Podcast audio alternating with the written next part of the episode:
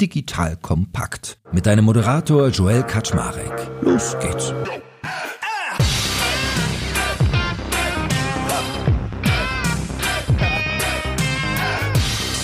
Hallo Leute, mein Name ist Joel Kaczmarek. Ich bin der Geschäftsführer von Digital Compact und heute habe ich wieder meine beiden HR-Granten an meiner Seite. Und zwar sind das zum einen der liebe Kalman Jöri. Der ist Teamlead Talent Acquisition bei Personio. Ihr wisst, das ultimative Tool für alles rund um HR. Und der liebe Florian Klages. Der ist nämlich Geschäftsführer einer großartigen Beratung für Finance, People und Prozesse mit Namen Talk Partners. Und heute haben wir uns das Thema HR-Tooling auf die Agenda geschrieben. Das heißt, wir werden heute darüber sprechen, wie eigentlich Tools im HR zu benutzen sind. Und da mit einer richtig geilen Agenda. Also wir werden erstmal erklären, was ist eigentlich die Relevanz davon. Dann natürlich, was solltet ihr bei der Auswahl des Tools beachten? Gefolgt von der Frage natürlich auch, welche Parameter dabei eigentlich eine Rolle spielen. Dann gehen wir über in die Frage, wie man das Ganze implementiert und nach hinten raus werden wir auch nicht kneifen, sondern da wird auch drüber gesprochen, wie betreibe ich das denn eigentlich? Welche Kategorien an Tools gibt es? Und last but not least, wo hört denn eigentlich HR-Tool auf und wo fängt Finance an? Also heute ein buntes Programm, auf das ich mich total freue. Von daher in diesem Sinne, hallo ihr beiden. Hallo. Moin. Ist ja auch ein bisschen hier Heimspiel heute für dich, Kalman, ne? Ihr seid ja auch irgendwie HR-Tool. Da sind wir ja gar nicht so weit weg von dir, oder? Ich glaube, man könnte uns wohl auch als HR-Tool bezeichnen. Ja, von dir erwarte ich heute Großes, mein Freund. Also wenn du heute nicht deliverst, dann. Hatten wir das nicht in der letzten Folge schon, dass ich da schon so unter Erfolgsdruck stand? Ja, ja manche Leute funktionieren halt immer, immer besonders gut. Also du wächst dann so bemerkenswert. Insofern, ich finde das genau richtig. Genau, glaube ich auch. Cool, dann lasst uns doch mal wie angedroht anfangen. Einfach mal mit der Relevanz des Themas. Also ihr beiden seid ja die Profis, holt mich doch mal so ein bisschen ab. Welche Relevanz messt ihr dem denn bei und warum? Vielleicht fängt Florian heute mal an. Also ich glaube, das Thema HR Tech und damit auch HR Tooling ist wirklich eins der heiß umkämpftesten, was man allein daran sieht, dass einfach nach und nach eine Gründung nach der anderen in der Dachregion entsteht. Das ist wirklich ein Thema, wo es für jedes HR-Thema mittlerweile ein eigenes Tool gibt. Äh, es gibt aber auch immer mehr Tools, die dann gewisse Themenbereiche abdecken, wie das Thema Recruiting, wie das Thema Personalverwaltung und so weiter und Tools, die dazwischen sind, die übergreifend sind. Das ist wirklich spannend zu sehen sehen. Und vor allen Dingen ist es etwas, wo man sieht, dass wir in Deutschland echt auch tolle Unternehmen hervorbringen. Äh, wir haben einen Unternehmensvertreter von dem deutschen Unicorn Personio hier dabei, deswegen Raising the Bar once more. Aber das ist wirklich spannend zu sehen, was wir hier jetzt auch nicht nur aus der Tool-Landschaft rausziehen, sondern auch als Arbeitgeber. Ich habe eben schon gesagt, mehr als 420 HR-Tech-Unternehmen zählt zum Beispiel Gero Hesse, der da wirklich in regelmäßigen Abständen wirklich schöne Übersichten bastelt. Äh, und das Spannende ist, dass äh, bei jedem Mal, wenn er das postet, äh, wirklich die LinkedIn-Spalten zugeballert werden mit weiteren Tool-Anbietern, die auch mit auf diese äh, Übersicht gehen. Und ich glaube, weshalb das Thema für uns jetzt hier und gerade auch für die Zuhörenden wirklich spannend ist, ist, dass es darum geht, die Hände frei zu haben in der HR-Arbeit äh, für die Arbeit am Menschen, an den Mitarbeitenden, gerade aus der Sicht des People- und HR-Departments. Was meine ich damit? Wir beobachten gerade in unserer Arbeit bei Talk People wirklich, dass viel zu oft händische Arbeit vorgenommen wird. Ja, so der Klassiker. Ich möchte Urlaub beantragen, fülle das Formular aus oder schreibe eine E-Mail und da gibt's Prozesse, die wirklich fast schon erschütternd sind, möchte ich sagen. Ähm, und das ist nicht die Ausnahme, sondern ganz oft die Regel. Das heißt, geht maßgeblich auch darum, was kann ich eigentlich automatisieren, was kann ich für die Mitarbeitenden an Vorteilen bringen, indem ich HR-Tools einsetze, damit ihre Arbeit lebenswerter wird, ja, dass man halt nicht mit den ganzen Admin-Themen sich beschäftigt und so weiter. Ich habe ja einen Konzern-Background und keine Sorge, Kaiman, dann kommst du dran. Und da gab es dann wirklich den sogenannten Entwicklungsdialog oder die Zielvereinbarungsformulare. Das waren dann im Idealfall schon dann ausfüllbare PDFs, aber gemacht hat es halt jeder per Ausdruck Druck, händisch ausfüllen, einscannen, weiter verschicken, dokumentieren. Und genau um Lösungen, die solche Prozesse vereinfachen, sprechen wir heute. Tja, kann man, sag mal, wie geht's denn dir so damit? Ist das wirklich die Realität, was Florian da gerade geschildert hat, dass wenn ihr euer Tool mal irgendwo damit aufschlagt, dass die Leute dann sagen, danke, dass ihr da seid, bisher habe ich alles per Hand gemacht? Ich würde sagen, das hängt ganz davon ab, wo die Firmen stehen. Es gibt natürlich Firmen, die arbeiten in erster Linie mit Excel und ich denke, die sind besonders glücklich und sehen dann vor allem auch den großen Unterschied von eigentlich allem, was Florian gerade beschrieben hat. Und dann gibt es natürlich auch noch andere Firmen, die kommen jetzt eher aus einer Situation, wo sie beispielsweise auch mit Excel arbeiten, weil das machen wirklich eigentlich alle Firmen. Und dann aber hier so eins, zwei Tools schon in ihrem Portfolio haben, aber halt nicht vom gleichen Anbieter, wo man natürlich dann auch wieder Brücken schlagen muss und sich anschauen muss, okay, wie wie integrieren wir das? Und offensichtlich, wenn Sie mit uns sprechen, da nicht so ganz zufrieden damit sind, weil diese Integration tatsächlich häufig Risiken darstellt, weil dann vielleicht doch nicht so ideal integriert werden kann. Datenverlust natürlich immer ein Thema ist. Und das ist eine der großen Stärken, ohne jetzt zu sehr in dem Moment schon in die Tiefe zu gehen, von einer All-in-One-Lösung, wie wir sie natürlich anbieten. Jetzt kommt ein kleiner Werbespot. Aufgepasst! Bist du auf der Suche nach einem Profi, der für dich komplexe Geodaten sinnvoll integriert und sie auf interaktiven Karten visualisiert? Dann möchte ich dir unseren Partner Nucubator vorstellen. Das Ziel vom Nucubator-Team ist es, dich bei der Prozessdigitalisierung zu unterstützen und aus den ganzen täglich anfallenden Geodaten einen echten, nutzerfreundlichen Mehrwert zu schaffen. Dabei geht Nucubator ganz besonders auf deine Anforderungen ein, um die Software zu bauen, die deine USPs digital widerspiegelt und den NutzerInnen der Software den größtmöglichen Nutzen liefert. Und um das für möglichst viele Betriebssysteme, Geräte und Anwendungsfälle umzusetzen, setzt das Nucubator-Team auf etablierte Webtechnologien, mit denen sie schnelle und effiziente Anwendungen für Desktop und mobile Geräte entwickeln. Geodatenvisualisierung ist für Unternehmen in vielen verschiedenen Branchen relevant, zum Beispiel auch in den Bereichen Tourismus, Logistik und im Außendienst. So wurde zum Beispiel bereits ein digitales Smart Farming Tool für die Agrarwirtschaft gebaut, mit dem Satellitenbilder, Wetterdaten und Standortdaten interaktiv verarbeitet werden. Nucubator baut dabei nicht nur Kartenlösungen, sondern entwickelt für dich maßgeschneiderte Webanwendungen und Apps. Wenn du also einen Partner suchst, der deinen bestehenden USP ins digitale Zeitalter hebt, dann schau doch einfach bei Nucubator vorbei. Ich habe dir unter digitalkompakt.de slash Nucubator, schreibt sich mit C, eine Weiterleitung eingerichtet. Und wie immer findest du alle Infos auch auf unserer Sponsorenseite unter digitalkompakt.de slash Sponsoren. Werbung Ende. Cool, lass uns weiterreiten. Wenn jetzt wie klar ist, okay, ich will ein Tool haben, was ist so bei der Auswahl des Tools zu beachten? Florian, du hast es ja wahrscheinlich schon aus beiden Perspektiven auch ganz gut gesehen, ne? Ja, genau, sowohl aus der Unternehmensperspektive als CHO eines deutschen äh, Konzerns, als Beratung, die wirklich maßgeblich Unternehmen auch darin berät, in der Tool-Auswahl und Implementierung tätig zu sein. Ganz wichtig ist ganz am Anfang die Akzeptanz dass es nie das perfekte Tool geben wird. Also so dieses, es gibt da die eine Lösung, die löst alle meine Probleme, ist super günstig, führt sich quasi von selbst ein. Das war's dann aber auch schon an den ernüchternden Sachen, ja. Also es gibt ganz viele tolle Werkzeuge da draußen, die den Alltag eines HRlers wirklich deutlich vereinfachen. Ich glaube, in der Auswahl ist es dann weiterhin wichtig, nach dieser Akzeptanz, dass man unterscheidet, was brauche ich wirklich zwingend, sogenannte Must-Haves. Das sind die Themen, weshalb ich das Tool in erster Linie Richtlinie überhaupt einführe, so Themen wie Personalverwaltung etc. oder mein Performance Management auf die nächste Ebene bringen und Feedback-Prozesse gestalten etc. Darüber muss sich im Unternehmen wirklich erstmal bewusst gemacht werden, dass man auch klar hat, deswegen machen wir das und das ist für uns unumstößlich und dann zu gucken, was sind dann die sogenannten nice to haves, also die Sachen, die schön sind, aber eben nicht entscheidungsleitend, ja. Und das sage ich auch deswegen, weil eben diese Tools und Systeme maßgeblich in einer sehr, sehr schnellen Entwicklung sind, ja. Das heißt, es gibt ganz viele Sachen, die man dort mit einkaufen kann und da ist es dann in der Abwägung wirklich essentiell, worauf man seine Entscheidung letztendlich fußt.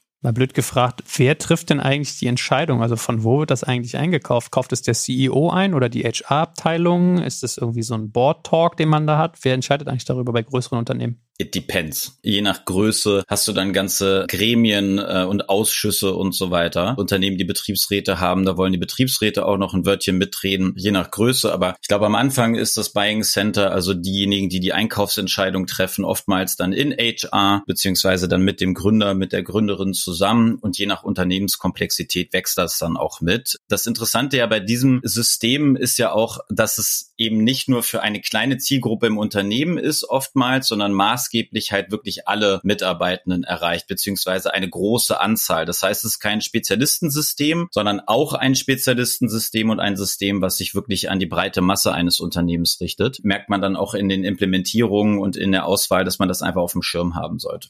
So, jetzt haben wir ja schon ein bisschen was von Florian gelernt dazu, äh, Kalman, wie ich mir quasi die Auswahl hinbaue. Also ich verstehe jetzt schon mal, es wird nie das perfekte Tool geben, was die Akzeptanz angeht. Ich gucke mir halt an, was sind so meine Ziele, Must-Haves, Nice-to-Haves und was brauche ich denn eigentlich wirklich? Jetzt wäre von dir nochmal spannend zu hören, wie kann man denn eigentlich so Tools in das existierende Setup möglichst effizient und gut integrieren? Das ist tatsächlich auch ein ziemlich signifikantes Thema. Das haben wir hier am eigenen Leibe auch schon erfahren, tatsächlich bei Personio auch. Und zwar ist es so, dass man sich natürlich in erster Linie darüber im Klaren sein sollte, was für Integrationen werden von diesem Tool überhaupt angeboten. Und da ist es eben ganz wichtig, schon im Voraus entsprechend Nachforschungen anzugehen und halt eben auch mit den Repräsentanten von der entsprechenden Firma, die dieses Tool vertreibt, wirklich offen darüber zu sprechen. Denn nichts ist schlimmer, wenn man am Ende ein Tool bei sich in der Firma implementiert, was am Ende überhaupt keine Integrationsfunktion zu existierenden Tools weil dann muss man ja manuell Daten übertragen. Das ist ja genau das, was wir hier nicht wollen, weil mit manueller Datenübertragung besteht natürlich ein sehr, sehr großes Risiko wieder für menschliche Fehler, die wir hier ja idealerweise vermeiden wollen. Grundsätzlich würde ich immer empfehlen, dass man mit den Repräsentanten der Toolfirmen, mit denen man dort spricht, hat eben wirklich die drei Fragen bespricht, was für APIs bestehen, also was für Integrationsmöglichkeiten bestehen, vielleicht mit meinem momentan existierenden Tools schon. Meistens bieten natürlich Anbietern ein gewisses Integrationsportfolio zu den bekanntesten Tools schon an. Es kann die Situation sein, dass es ein, nur eine Einwege-Integration gibt, was beispielsweise in so einem Fall heißen würde, jetzt mal Beispiel Personio. Kunde benutzt Personio, möchte aber aus irgendeinem Grund sein eigenes Recruiting-System benutzen oder eins von einem Drittanbieter. Das spricht aber nur auf eine Weise entweder mit Personio oder Personio spricht nur mit dem Tool. Das ist natürlich auch alles andere als ideal, weil es dann wieder auf einer Seite von beiden zu einem manuellen Datentransfer führt. Und die beste Lösung hier eigentlich ist eine zweiwege Integration. Also die beiden Tools tauschen sich aus, weil man dann eben auch genau wieder diesen Punkt hat der Automatisierung, halt eben dann nicht noch so behilfsmäßige Prozesse aufsetzen muss, die am Ende, kann ich aus eigener Erfahrung sagen, einen auch nicht glücklich machen. Und für die geneigten Hörerinnen und Hörer vielleicht auch als kleine Empfehlung, wir packen in unsere Show Notes mal eine großartige Mindmap, die immer federführend von Florian gestaltet wird und wo dann Kalman und ich noch nachbauen. Und damit zum Beispiel auch eine Frage aufgemacht, nämlich welche Parameter eigentlich die Toolauswahl bestimmen. Lasst uns das doch gerne mal durchdeklinieren. Wer will eher, der Toolbetreiber oder derjenige, der sich vielleicht regelmäßig auch für seine Kunden einkauft? Ich glaube, was wichtig ist bei den Parametern sind einmal zwei Dimensionen, nämlich einmal, was ist heute der Stand, ja, und aber auch immer, was ist eigentlich das Morgen. Das heißt, es ist auch immer ganz elementar, dass bei der Toolauswahl sowas wie äh, Strategie, Businessplanung etc. mit einbezogen wird, weil das maßgeblich dann ein Komplexitätstreiber werden kann oder auch nicht. Das heißt, diese zwei Dimensionen sind schon mal essentiell und dann maßgeblich ist es das Thema Anzahl Mitarbeitende, ja, also wie viele Personen Personen arbeiten in der Organisation heute und morgen, weil es je nach Größe gibt es dann wieder Spezialistensysteme. Also wenn ich eine Zehn-Mann-Unternehmung habe, würde niemand auf die Idee kommen, ein SAP auszurollen etc. Ja, wenn ich aber irgendwann in 1000, 5000, 10.000 Mitarbeitende Organisationen möchte, kann ich eben nicht mehr mit ganz kleinen HIS-Systemen umgehen. Damit verbunden auch maßgeblich dann die Geografie der Mitarbeitenden. Das heißt, habe ich hier eine rein deutsche Belegschaft beziehungsweise eine Belegschaft Belegschaft, die in deutschen Gesellschaften Angestellter ist, dann habe ich eine andere Entscheidung zu treffen, als wenn ich beispielsweise eine deutsche Belegschaft in einer deutschen Gesellschaft habe und aber auch dann im europäischen Ausland, außerhalb der EU oder auch in anderen Regionen der Erde, wie zum Beispiel den Vereinigten Staaten von Amerika. Gerade weil wir ja hier im HR-Tooling sind, maßgeblich auch Komplexitätstreiber, örtliche Gesetze, örtliche Anforderungen etc. Und speaking of, GDPR war ja auch ein Thema, was Kaiman beim letzten Mal mit reingebracht hat, ganz maßgeblich. Welche Anforderungen habe ich diesbezüglich? Ja, ich weiß immer noch aus meiner Konzernvergangenheit, es war immer die erste Frage, wo steht der Server? Wie können wir sicherstellen, dass da niemand drauf zugreift, etc. pp. Dann ist es, glaube ich, wichtig festzulegen, wie viel Budget habe ich denn eigentlich dafür? Das heißt, was darf mich das kosten? Auch das ist dann wieder eine Wegmarke, wo es verschiedene Toolanbieter dann eben entweder rauspreist oder rein einpreist. Da ist aber, glaube ich, dann auch ganz wichtig zu gucken, was ist denn eigentlich der Return on Investment auf Basis solch einer Entscheidung? Ja, weil jetzt einfach nur die Kosten in den Raum zu stellen, damit macht man es zu einfach und wird den Tools auch nicht gerecht, weil wir eingangs gesagt haben, dass es darum geht, HR zu stärken und da entsprechende Effizienzen zu heben. Vielleicht kurz zum Thema Budget und Return on Invest da muss man sich eben als Firma tatsächlich äh, überlegen, was möchte man eigentlich erreichen mit diesem Tool. Und da steht natürlich dann auch wieder die Entscheidung im Vordergrund, suche ich mir jetzt hier eine allumfassende Lösung. Zuallererst, wo komme ich überhaupt her? Mit welcher Lösung das auch immer ist, möchte ich hier erreichen. Kann ich zum Beispiel ein klassisches Beispiel bringen, von dem ich ein sehr, sehr großer Fan bin, weil ich es eben auch anders erlebt habe. Ich denke, da kann man sich auch ganz gut Zahlen ziehen. Und das ist natürlich der erste und wichtigste Punkt, dass man idealerweise, wenn man jetzt aus HR-Sicht zur Geschäftsleitung geht und gerne so ein Tool einführen würde, muss man natürlich Zahlen mitbringen.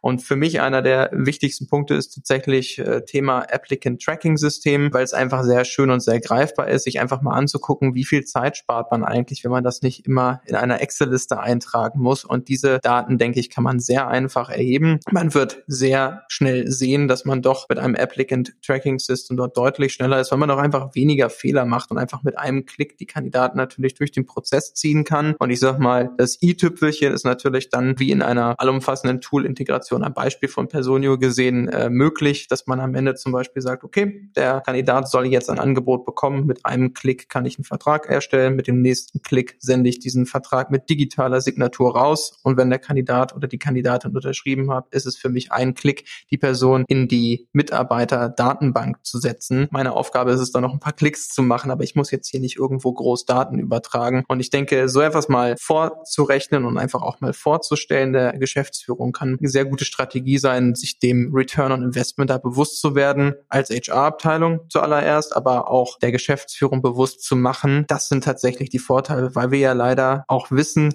dass eine Geschäftsführung nicht immer das Interesse hat, sich mit solchen Themen zu beschäftigen, weil HR natürlich jetzt nicht jegliche Geschäftsführung immer an erster Stelle steht. Vielleicht auch nochmal kleine Übersetzung, by the way. Florian, du hast vorhin das Wort HRIS in den Mund genommen. Magst du mal Laien äh, auseinandernehmen, was das eigentlich heißt? Weil ich glaube, der eine oder andere Anglizismus und die eine oder andere Abkürzung werden uns heute noch begleiten. Also HRIS steht für HR Information System. Das heißt, das sind die Systeme, die wirklich die Kerndaten der Personalakte etc. führen. Oftmals im SAP-Kontext auch HCM genannt, Human Capital Management. Genau. Human Capital Management, das klingt ja mal kalt. Sowas denken sich nur HRler aus, wollte ich jetzt beinahe Business nee, sagen. Nee, das sind Deswegen die Kaufleute, die da Deswegen heißen wir ja auch People Operation System. Ich würde noch gerne eine Ergänzung zum Thema Return on Investment machen durch eine kleine Anekdote, wenn ich darf. Und zwar unterschätzt man das immer, welche Strahlkraft solche Systeme haben können. Ja, ich habe eingangs gesagt, ein gutes System natürlich auch für die Arbeitgeberattraktivität einhergeht und wirklich diese auch unterstreicht. Ja, also wenn ich mich als moderner Arbeitgeber präsentiere und dann aber innen drin alles händisch und auf Papier und meinetwegen mit Excel etc. machen muss, dann hat man da schon wieder diesen Disconnect. Und ich habe es in meiner Konzernvergangenheit erlebt, dass ich zum Personalchef ernannt wurde und einer meiner ersten Anrufe des Vorstandsvorsitzenden, die ich gekriegt habe, war im Rahmen eines All Hands, einer Beteiligungsgesellschaft, die nicht mehr verkauft werden sollte. Da waren Verkaufsbestrebungen im Markt und die Belegschaft war quasi darüber informiert, dass es potenziell zum Exit kommen kann meines ehemaligen Arbeitgebers. Das hat sich dann verflüchtigt. Das heißt, diese Beteiligung musste, und den Namen kann man ja nennen, im Axel Springer Konzern verbleiben, ja. Und dann ist bei diesem All Hands, wo der CEO dann aufgetreten ist, kam die Frage auf, ob man das nicht doch noch irgendwie hinkriegt, dass man verkauft wird. Und dann fragte der CEO, ja, aber warum denn? Ja, weil ich ehrlich gesagt keinen Bock mehr habe, meine Urlaubsanträge über dieses desaströse äh, Personalportal anzugehen und entsprechend immer in diesen miesen Schleifen hänge und so weiter. Das heißt, für den war es wirklich ein absoluter Pain, seine administrative administrativen Tätigkeiten zu machen, so dass er dann den CEO der Gruppe daraufhin angesprochen haben. Und er hat dann wiederum wirklich den ersten Anruf bei mir getätigt, Herr Klages, wie schnell kriegen wir das gelöst? Das kann so nicht bleiben. Und da waren wir dann mittendrin in Toolauswahl und äh, eierlegende Wollmilchsau und so weiter. Also Return on Investment darf man echt nicht unterschätzen und auch nicht zu eng denken, sondern da gibt's ganz viele Themen, die man da reinmachen kann. Aber ich glaube, es ist ganz wichtig, dass man die Toolentscheidung auch vom Toolanbieter selber abhängig macht. Ja, das heißt, wir raten unseren Mandanten jedes Mal auch wirklich die Demos mit den Toolanbietern durchzuführen. Das heißt, mit dem Toolanbieter in den Austausch zu gehen, sich das Produkt zeigen zu lassen, aber auch zeigen zu lassen, wie diese Implementierung begleitet wird und dann ein gutes Gefühl dafür zu haben, wer oder was ist dieser Toolanbieter und wie gehen die auch mit ihren Kunden um. Ja, also da ganz maßgeblich nicht nur einfach verkaufen und dann plötzlich sind sie abgetaucht, sondern auch ein gutes Gefühl dafür zu kriegen, dass in der Implementierung auch im Nachgang immer wieder gute Bande bestehen.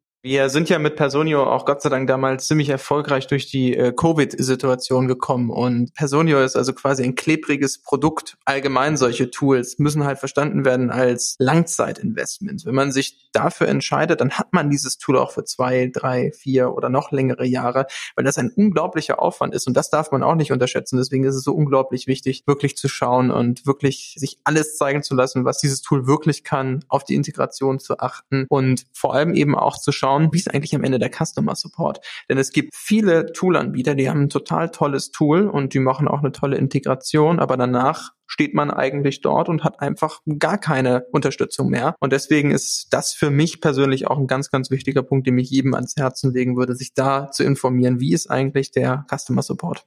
Vor allem, ich weiß noch, als ich mir mal so ein HR-Betriebssystem habe zeigen lassen, also ich glaube, ich habe vier Stunden Schulung bekommen, also vier Termine, A, immer so eine Stunde plus und dann mal zu verstehen, was für eine unglaubliche Vielfalt da eigentlich drin steckt. Also von irgendwie Urlaubstage managen über unterschiedliche Rollen hinweg, die Rollen selber managen, die Daten der Mitarbeitenden erfassen, Applicant Management, was ihr gerade meint. Also es ist nur mal, und ich war, glaube ich, Express-Tempo, ne? Also vier bis sechs Stunden nur Onboarding, dass du einmal das Tooling verstanden hast. Also da kriegt man, glaube ich, mal ein Feeling dafür, was sich da eigentlich alles mit verbindet. Werbung. Aufgepasst! Wenn du ein B2B-Unternehmen bist, möchtest du jetzt deine Sales Pipeline mit neuen B2B-Leads füllen und dafür empfehlen wir dir unseren Partner SalesViewer. SalesViewer lässt sich total einfach erklären. SalesViewer entschlüsselt nämlich Unternehmen, die deine Webseite besuchen und zeigt diese in Klarnamen an. Du und dein Team sehen also ganz genau, wer eure Webseite besucht und wofür sich diese potenziellen KundInnen interessieren. Und dann gibst du einfach Vollgas, denn du kannst diese Unternehmen dann ja zielgenau ansprechen und einfach zu neuen KundInnen machen. Im Marketing und Vertrieb ist das also eine Wahnsinnsunterstützung für die B2B-Lead-Generierung. Deshalb nutzen schon viele Marktführer wie Stepstone, Avato Systems, Spot5, Talon One oder die Vodafone-Tochter Grand Centric SalesViewer und generieren damit täglich neue B2B-Leads. Und wenn das für dich interessant ist, dann teste SalesViewer doch einfach mal kostenlos. Alles, was du dafür wissen möchtest, findest du unter folgender Weiterleitung digitalkompakt.de slash salesviewer. Und wie immer verlinke ich dir das auch auf unserer Sponsorenseite unter digitalkompakt.de slash Sponsoren. Das war's mit dem Werbespot. Und wenn wir jetzt mal weiterreiten, also wir sagen jetzt mal, okay, Kern verstanden, worauf ich achten soll und habe irgendwie die Parameter alle im Blick gehabt und habe mich jetzt entschlossen, was zu tun. Was ist denn bei der Implementierung von solchen Tools zu beachten, Florian? Ich glaube, es ist ganz wesentlich, dass man das als Change Management Projekt versteht und es auch entsprechend ernst nimmt. Ne? Ich hatte eben schon gesagt, dass es eben nicht nur ein Tool ist oder ein Werkzeug für die SpezialistInnen im Unternehmen, sondern im Idealfall für eine möglichst große, breite Masse der Belegschaft. Da ist das Ziel auch wirklich in der breiten Masse dann entsprechend anzukommen und das Ganze nicht nur anzukündigen und irgendwann so ein Login äh, zu verschicken, sondern halt auch die AnwenderInnen dazu zu ermächtigen, im Tool wirklich, sich wirklich wohlzufühlen, zu wissen, was sind eigentlich die Use Cases, was sind die Anwendungsfälle, die ich hier machen sollte, aber halt auch machen kann, ja? Welche Themen nimmt mir das Werkzeug ab und wie stelle ich dann als diejenige Person, die das Tool implementiert, sicher, dass die Menschen, die das Tool da nutzen, wirklich wohlfühlen, ja? Und das ist eine Sache, die oftmals so ein bisschen untergeht, das beobachten wir zumindest. Das ist dann natürlich auch eine Frage von Ressourcen, aber ich glaube, da ist ganz wichtig, die Akzeptanz für das das Tool zu schaffen und auch die Befähigung, dieses Tool zu nutzen. Und wenn wir dann schon davon sprechen, dass es dann so eine Art äh, Change Management Rolle geben muss, die dort im Projekt mit eingeführt wird, ist, glaube ich, ganz wichtig, dass man sich auch über die Rollen in der Implementierung bewusst wird. Also es gibt ja mindestens mal zwei große äh, Bereiche, nämlich die des Toolanbieters, da kann ja Karl Mann gleich vielleicht noch ein bisschen was zu sagen, und die auf Unternehmensseite. Und im Zweifelsfall auch noch eine dritte Perspektive, nämlich so ein Unternehmen wie wir es sind als Talk People, die so ein bisschen in between sind und dieses Dreieck zum Schwingen bringen. Aber diese Rollen sind an sich schon mal relativ klassisch. Ja, aber es braucht einen Projektleiter auf Unternehmensseite, braucht aber auch irgendjemanden, der am Ende die Entscheidungen treffen kann etc. Und es braucht auch ein Projektteam, was die Anforderungen in der Toolauswahl sauber bedienen kann. Ja, also ein Personio Implementierungspartner oder äh, Personio selber wird halt immer auch Fragen stellen, wie zum Beispiel das Onboarding gedacht wird in der Unternehmung, wo es eingeführt wird. So und diese Fragen müssen beantwortet werden und zwar aus der Unternehmensperspektive. Ja, das Onboarding ist ja speziell auf dieses Unternehmen zugeschnitten. Das muss definiert werden, es muss ausgearbeitet, abgestimmt werden. Also das sind schon Themen, die auf Unternehmensseite anfallen, die man auch ernst nehmen sollte, wenn man möchte, dass das Tool am Ende auch sauber genutzt wird. Womit wir sehr sehr gute Erfahrung gemacht haben, ist das ganze Thema Visualisierung von Prozessen, also grafische Aufarbeitung Prozessen. Dokumentation von Prozessen ist schon mal super. Das haben wir oft, dass in Notion, in Slide äh, oder in anderen Dokumentationsplattformen auch wieder Tools saubere Prozessdokumentationen stattfinden, wo ganz viele Menschen sagen, ja, so passt es, dann aber in der Realität oftmals das nicht ganz so durchgehalten wird. Und wenn man es dann mal visualisiert, kommt plötzlich, ah, so ist das, ah, interessant. Grafisch sichtbar machen, das erklärt doch oft einiges. Ich glaube, äh, von Toolanbieterseite, wie gesagt, für mich ist es unglaublich wichtig, dass egal welcher Toolanbieter, einfach ein starker Integrationspartner ist. Der Fun Fact bei mir ist ja, ich hab, war ja mal selbst Personio Kunde, bevor ich selbst zu Personio gekommen bin. 2000 17 bin ich zu meiner vorherigen Firma gekommen, kleineres Startup hier auch im Münchner Raum. Als ich gekommen bin, war ich in einer eher generalistischen HR-Rolle, Teil Talent Acquisition und der zweite Teil war Implementierung eines neuen äh, Human Resources Produkts. Was war es? Personio. Natürlich hat sich seitdem sehr, sehr viel geändert, aber was ich damals besonders wertgeschätzt habe, war wirklich unglaubliche Fokus auf Implementierung. Damals war Personio noch lange nicht so weit, wie wir jetzt sind und wir mussten auch einige sehr kreative Lösungen finden, aber meine Ansprechpartner waren halt immer für mich da. Und ich glaube, das ist eine Geschichte, ich habe es ja vorher schon genannt, der Customer Support, der Kundensupport ist für mich einer der wichtigsten Dinge, was man natürlich als Toolanbieter auch machen kann und was wir auch machen. Das war damals noch in den Kinderschuhen, würde ich sagen, aber heutzutage ist es sehr professionalisiert, dass wir beispielsweise ein Wiki haben, das für Externe zugänglich ist, wo man sich auch selbst informieren kann, wie löse ich Probleme im Personio. Wir haben zum Beispiel auch eine sehr starke Kunden-Community und laden hier auch regelmäßig ausgewählte ausgewählte Kunden ein, um halt nochmal im Detail herauszufinden, was wird eigentlich gewünscht, was ist eigentlich Feedback, wo wollen wir weiter vertiefen, was muss vielleicht auch priorisiert werden auf der Roadmap. Und ich glaube, diese Kundenbindung ist einfach unglaublich wichtig und diesen Aspekt auch nicht zu verlieren, egal wie groß man jetzt ist und das irgendwie noch möglich zu machen, ist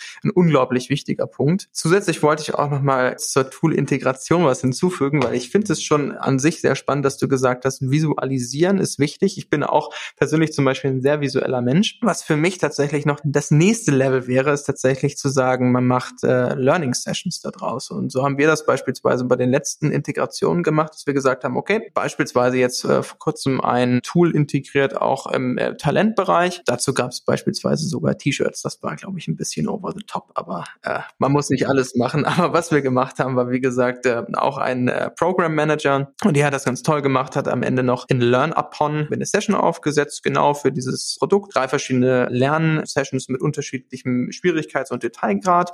Und am Ende gab es halt noch ein kleines Quiz, um genau festzustellen, dass die Leute halt eben nicht nur sich die Sessions angeschaut haben und eigentlich währenddessen Mittag gegessen haben, was natürlich auch fein ist, oder sich mit irgendjemandem unterhalten haben, sondern dass wirklich auch nochmal ganz kurz grundlegenden Sachen, die in diesem Tool wichtig sind, abgefragt werden und noch einmal gegen. Das wäre auf jeden Fall noch eine weitere Empfehlung, weil man dadurch die Mitarbeitenden, die mit diesem Tool am Ende arbeiten sollen, einfach noch ein bisschen engagierter bekommt als jetzt äh, durch reine Visualisierung oder durch reine Dokumentation. Also vielleicht für den geneigten Zuhörer und die geneigte Zuhörer, die gerade denken, was macht denn ihr jetzt hier für eine Personio-Werbefeier? Also ich finde, es ist ehrlich gesagt, geht es gar nicht so sehr darum, ob ihr jetzt das beste Tool seid, sondern einfach mal deine Erfahrungen da anzapfen zu können. Und ich kann das nur unterstreichen. Meine Frau war früher im HR tätig und ich erinnere mich auch noch, wie sie total begeistert von einem anderen Toolanbieter erzählte, wo der äh, Betreuer dann aus Südamerika, ein Deutscher, der in Südamerika lebte, sich zuwählte und ihr immer bei Fragen quasi geholfen hat. Also und in der Tat, ihr müsst ja, glaube ich, auch einen unfassbaren Login haben mit solchen Tools, oder? Also wenn man ein so ein Tool mal installiert hat, wie lange wechselt man das nicht? Wahrscheinlich nie oder auf 10, 15 Jahre gefühlt, oder? Ja, das ist, was ich meinte mit dem klebrigen Produkt, dem Sticky Product. Das ist natürlich auch ein großer Vorteil, aber wir sehen auch immer wieder, wir hatten ja ganz am Anfang mal drüber gesprochen, was sind eigentlich so unsere klassischen Kunden? Ab und zu schaue ich mal in den Sales Channel rein, da werden solche Informationen natürlich geteilt und es äh, ist ganz spannend. Es gibt doch auch Leute, die oder Firmen in diesem Fall, die halt eben wechseln, aber man muss sagen, es gibt viele gute Firmen. Es gibt einen Wettbewerb und am Ende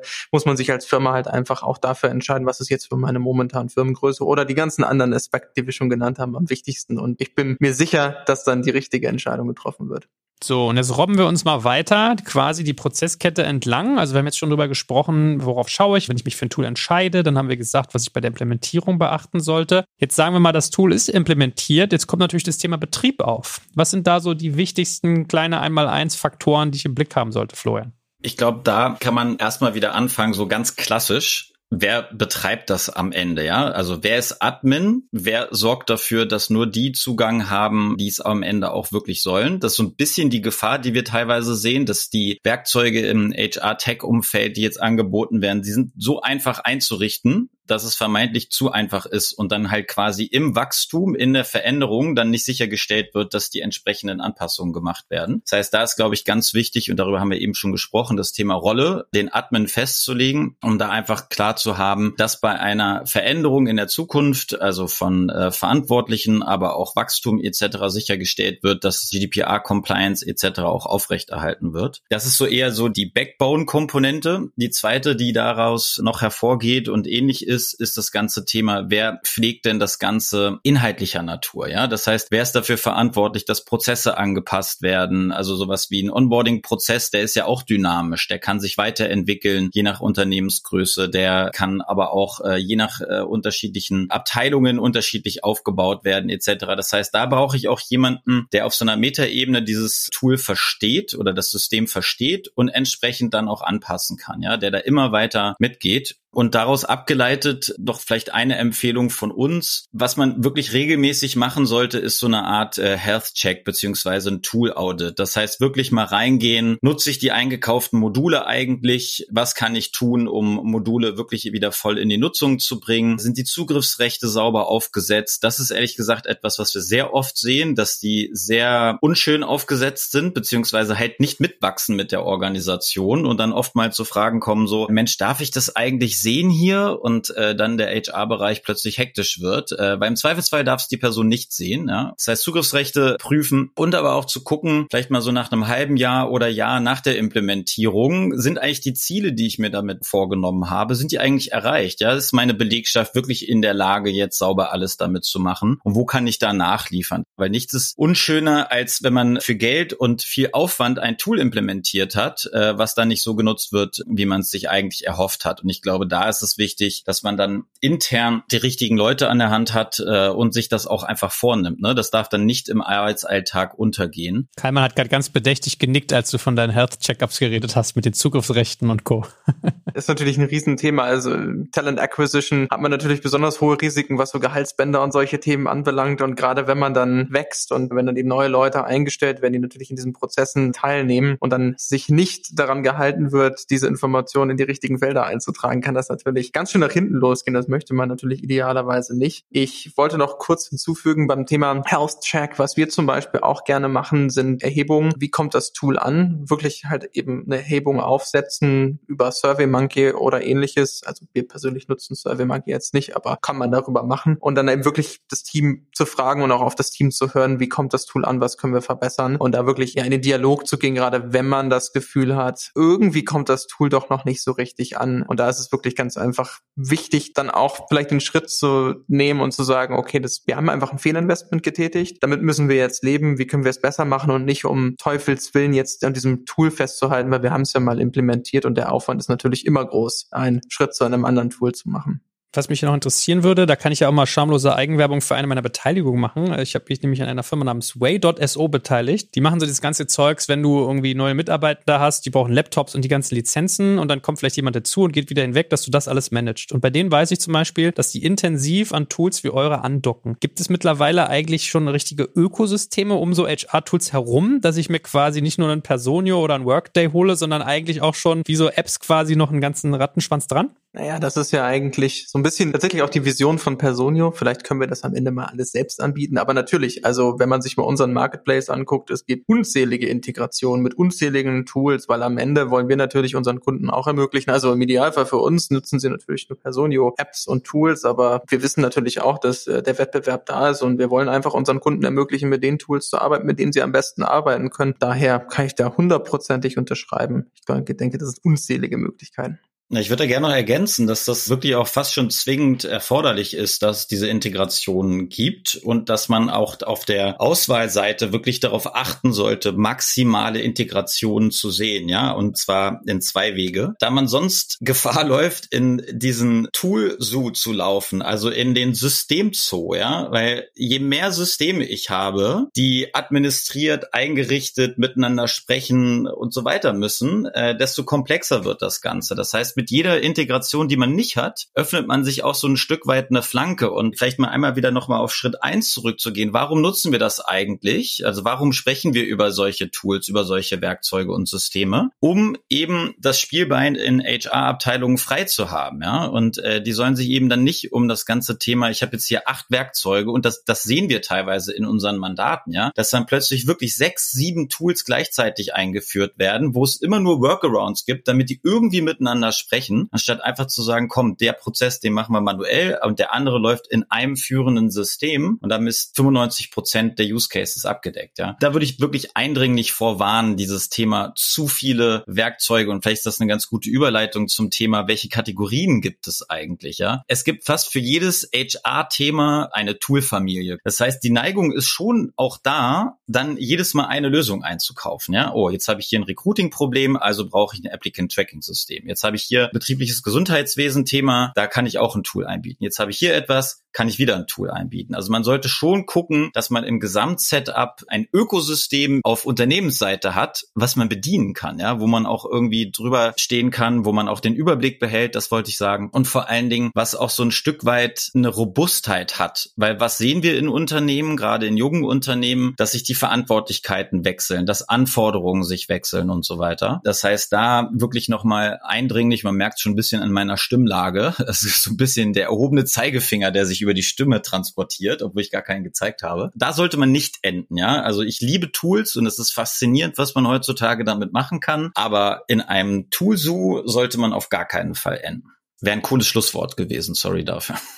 Ja, nee, aber du hast eine gute Überleitung dafür gemacht, nämlich, dass wir wirklich die Kategorien durchdeklinieren, weil wir haben ja jetzt schon so über All-in-One-Lösungen geredet, also Workday war ein Beispiel, Personio ist ein sehr präsentes Beispiel. Was sind denn sonst so die gängigsten Kategorien, die noch hinzukommen? Ein klassisches Tool, wovon ich auch ein großer Fan bin, ist tatsächlich Workforce Planning. Gerade in viel wachsenden Unternehmen sollte man dieses Thema nicht vernachlässigen, weil es einfach unglaublich viel mehr Klarheit schafft. Weiter geht's natürlich mit anderen Tools, besonders auf der Benefits-Seite. Wir zum Beispiel bieten, wie viele andere Firmen mittlerweile auch im europäischen und vor allem natürlich im US-amerikanischen Raum virtuelle Anteile an, also Virtual Shares. Da haben wir natürlich auch ein Tooling dahinter, einfach, dass man Mitarbeiterinnen einfach deutlich zeigen kann, hey, so hoffentlich positiv entwickeln sich eure Anteile. Das ist äh, Shareworks. Da kann man tagesgenau halt eben eine Übersicht über den Ansammlungsstatus der Anteile haben. Ist halt super motivierend für die Mitarbeitenden auch einfach, weil sie sehen, dieser Kreis, der schließt sich über die vier Jahre. Und das ist natürlich eine motivierende Geschichte, wenn man halt sieht, dass man von Monat zu Monat immer mehr von diesen Anteilen ansammelt. Und man hat natürlich auch da die Möglichkeit, noch ein bisschen rumzuspielen, was passiert, wenn die Firma jetzt um so und so viel Prozent wachsen würde. Und dann vielleicht äh, zu guter Letzt von meiner Seite hier noch Thema Analytics. Für viele Firmen ist das natürlich ein unheimlich wichtiger Bereich, ob es jetzt Analytics beim Thema Talent Acquisition sind oder grundsätzliche, wie nennen sie hier, People Analytics, das heißt also einfach HR Analytics. Beim Thema Talent Acquisition Analytics können das Themen sein wie zum Beispiel Conversion Rates, Kandidaten Net Promoter Score, das heißt also wie bewerten Kandidaten unsere Prozesse, Sourcing, genau beim People Analytics Thema können das zum Beispiel die Fluktuationsrate sein oder eben auch andere Themen wie zum Beispiel Surveys, die eben an Mitarbeitende gesendet werden. Gibt es positive, gibt es negative Trends? Äh, vielleicht hier auch kurz um ein Beispiel zu nennen. Für diese Themen benutzen wir bei uns zum Beispiel großflächig Tableau, was wir nutzen, um unsere OKR-Projekte zu messen. Das ist jetzt ein sehr Talent Acquisition spezifisches Beispiel. OKR steht für Objectives und Key Results. Das heißt also, so machen wir quasi unsere Zielsetzung. Wir benutzen da ein Tool, was eigentlich einem, aus einem anderen Bereich recht bekannt ist, und zwar GTM Hub. Da sieht man auch häufig in Sales. Wird bei uns halt eben dafür genutzt, weil man einfach gut äh, Fortschritt messen kann. Und nur um hier ein paar Anekdoten und Bereiche zu nennen. Ich meine, da kann man eigentlich noch einige ergänzen. Ne? Wir hatten ja irgendwie vorhin auch über das Applicant-Tracking-System gesprochen. Ich hätte jetzt mal gesagt, sowas wie Weiterentwicklung, also Learning könnte ich mir noch vorstellen, ist ein Thema. Zeiterfassung hatten wir schon mal aufgezählt. Was sind sonst so die, was sind so deine wichtigen Top 5 Erweiterungen, in Anführungsstrichen, von diesen All-in-One-Lösungen, Florian?